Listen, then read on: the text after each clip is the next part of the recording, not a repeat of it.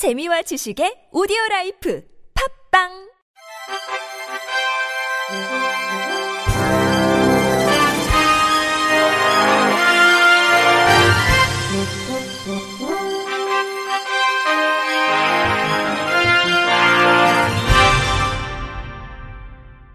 청취자 여러분 안녕하십니까? 11월 19일 화요일 KBS 뉴스입니다.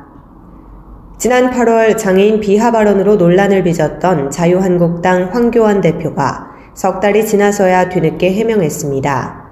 앞서 지난 8월 7일 황 대표는 국회에서 열린 자유한국당 대표 및 최고위원 중진 연석회의에 참석해 문재인 대통령이 일본 수출 규제에는 국무회의를 생중계까지 하더니 북한 미사일 도발에는 벙어리가 돼버렸다고 발언한 바 있습니다. 벙어리는 선천적 또는 후천적인 요인으로 말을 하지 못하는 언어장애인을 낮잡아 비하해 부르는 표현으로 이는 장애인 차별금지법에 따른 명백한 차별 행위입니다. 장애계에 잇따른 규탄 목소리에 황 대표는 지난 14일 사무처 원래조회에서 전혀 비하하려는 의도도 없었는데 무의식적으로 이런 말들을 써왔다며 그동안 무심코 생각했던 부분들을 고쳐나가려는 노력을 하겠다고 말했습니다. 이에 대해 장애의 벽을 허무는 사람들 관계자는 황교안 대표가 자신의 말에 문제가 있었다고 판단했으면 장애인들에게 공식적으로 사과를 하는 것이 맞다. 제1야당의 대표로서 말에 따른 책임이 있어야 한다고 피력했습니다.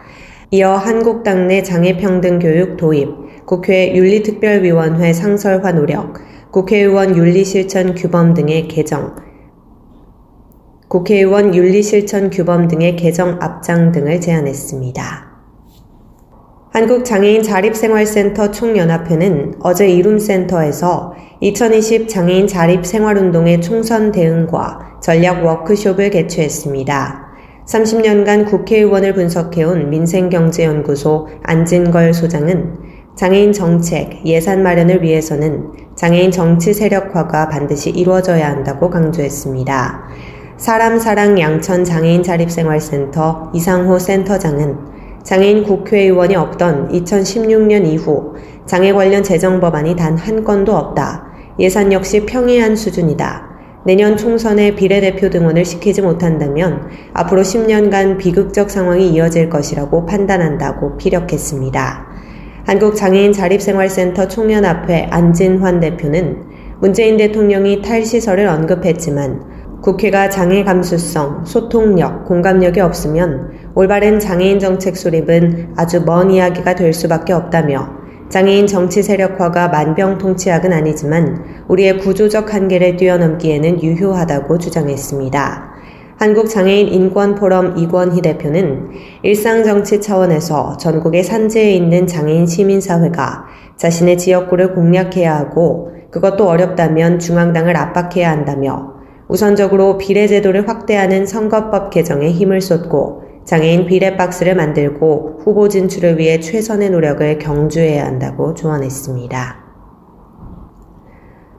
서울교통공사가 2019년도 신입사원으로 장애인 21명을 채용합니다.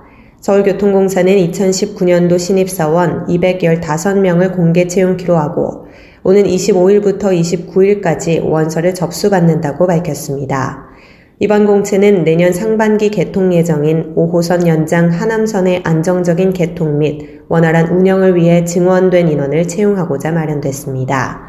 장애인 등 사회적 약자는 별도 전형을 통해 장애인 21명, 보훈 대상자 10명 등 31명을 뽑습니다.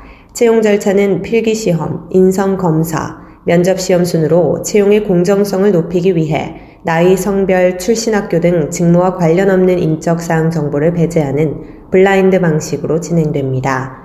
지원자는 서울교통공사 누리집에서 입사 지원서를 신청하고 시험 장소 등 자세한 사항은 12월 6일 서울교통공사 홈페이지에 공지될 예정입니다. 내년 1월부터 제주특별자치도가 1에서 2성급 호텔 평가 기준에 장애인 편의시설 항목을 신설하고 3에서 5성급 호텔에 대한 장애인 편의시설 배점과 만점 기준을 강화합니다.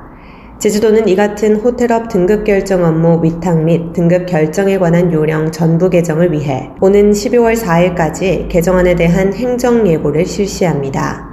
호텔업 등급제는 관광 호텔업 서비스 수준을 효율적으로 유지 관리하기 위해 1971년에 도입 운영되고 있는 시책입니다. 관광 호텔업, 수상관광 호텔업, 한국 전통 호텔업, 소형 호텔업 등이 등급제 의무 대상으로 신규 등록하거나 등급 결정 후 3년마다 등급 평가를 받아야 합니다. 이번 개정은 지난 9월 3일 문화체육관광부에서 개정 고시한 호텔업 등급 결정 업무 위탁 및 등급 결정에 관한 요령 내용을 반영하고 사회적 변화 추이에 발맞추는 한편 호텔 서비스 품질 향상을 위해 호텔 등급 평가 기준 항목 및 제도 시행 과정에서 나타난 문제점 등을 개선 보완하기 위함입니다. 제주도는 입법 예고 기간 동안 수렴된 의견을 바탕으로 최종안을 확정 고시하고 내년 1월 1일부터 시행할 예정입니다. 한국도로공사 대구 경북본부는 경북도와 장애인 감면 하이패스 단말기를 무상으로 지원하는 업무 협약을 체결했습니다. 도로공사는 내년 초에 장애인 감면 하이패스 단말기 1000대를 무상으로 보급하고 수요에 따라 지원 물량을 확대할 계획입니다. 지원 대상은 경북도에 등록된 장애인으로 기존의 도로공사에서 감면 단말기 지원금을 받지 않은 사람입니다. 도로공사 대구 경북본부는 지난 2월 대구시와 협약을 맺고 대구시 등록 장애인에게 1130여 대의 장애인 감면 하이패스 단말기를 무상으로 보급한 바 있습니다. 보건복지부가 현장 중심의 위기가구 선제적 발굴과 탄력적 지원을 목적으로 수립한 겨울철 복지 사각지대 발굴 대책을 적극 이행하기 위해 나섰습니다. 복지부는 지난 14일 제93회 국정 현안 점검 조정회의에서 심의 확정된 이 대책에 따라 내년 2월까지 약 4개월간 사회보장 정보 시스템상 조사 규모를 확대하고 위기 가구를 발견하기 상대적으로 용이한 지역 단위 생활 업종 종사자 등을 명예 사회복지 공무원으로 위촉합니다. 복지부 사회보장 정보 시스템을 통한 조사 규모 확대와 민관 인적 안전망을 통한 조사로 동기간 중 약 74만 명 규모의 취약계층을 찾아갈 수 있을 것으로 전망했습니다. 보다 촘촘한 지원을 위해 대상자가 긴급복지, 기초생활보장 등 선정 범위를 다소 벗어나도 위기 가능성이 있는 경우 관련 위원회 심사를 통해 지원받을 수 있도록 하고 일자리, 에너지, 금융 등 위기 상황별 지원과 노숙인, 쪽방 주민, 시설 거주자 등 취약계층별 맞춤형 지원을 적극 추진할 예정입니다. 복지부 배병준 사회복지정책실장은 겨울철은 공사 휴지기, 농한기 등 계절형 실업으로 인한 고용 변동성이 크고 한파 및 미세먼지 등 기상 여건 악화로 취약계층의 생활 여건이 더 악화되기 쉽다며 일반 국민들께서는 명예 사회복지 공무원, 자원봉사자 등에 관심을 가져주시고 주변을 조금만 더 살피고 도움이 필요해 보이는 경우 가까운 주민센터나 129 보건복지 상담센터로 적극 안내해 주실 것을 당부했습니다.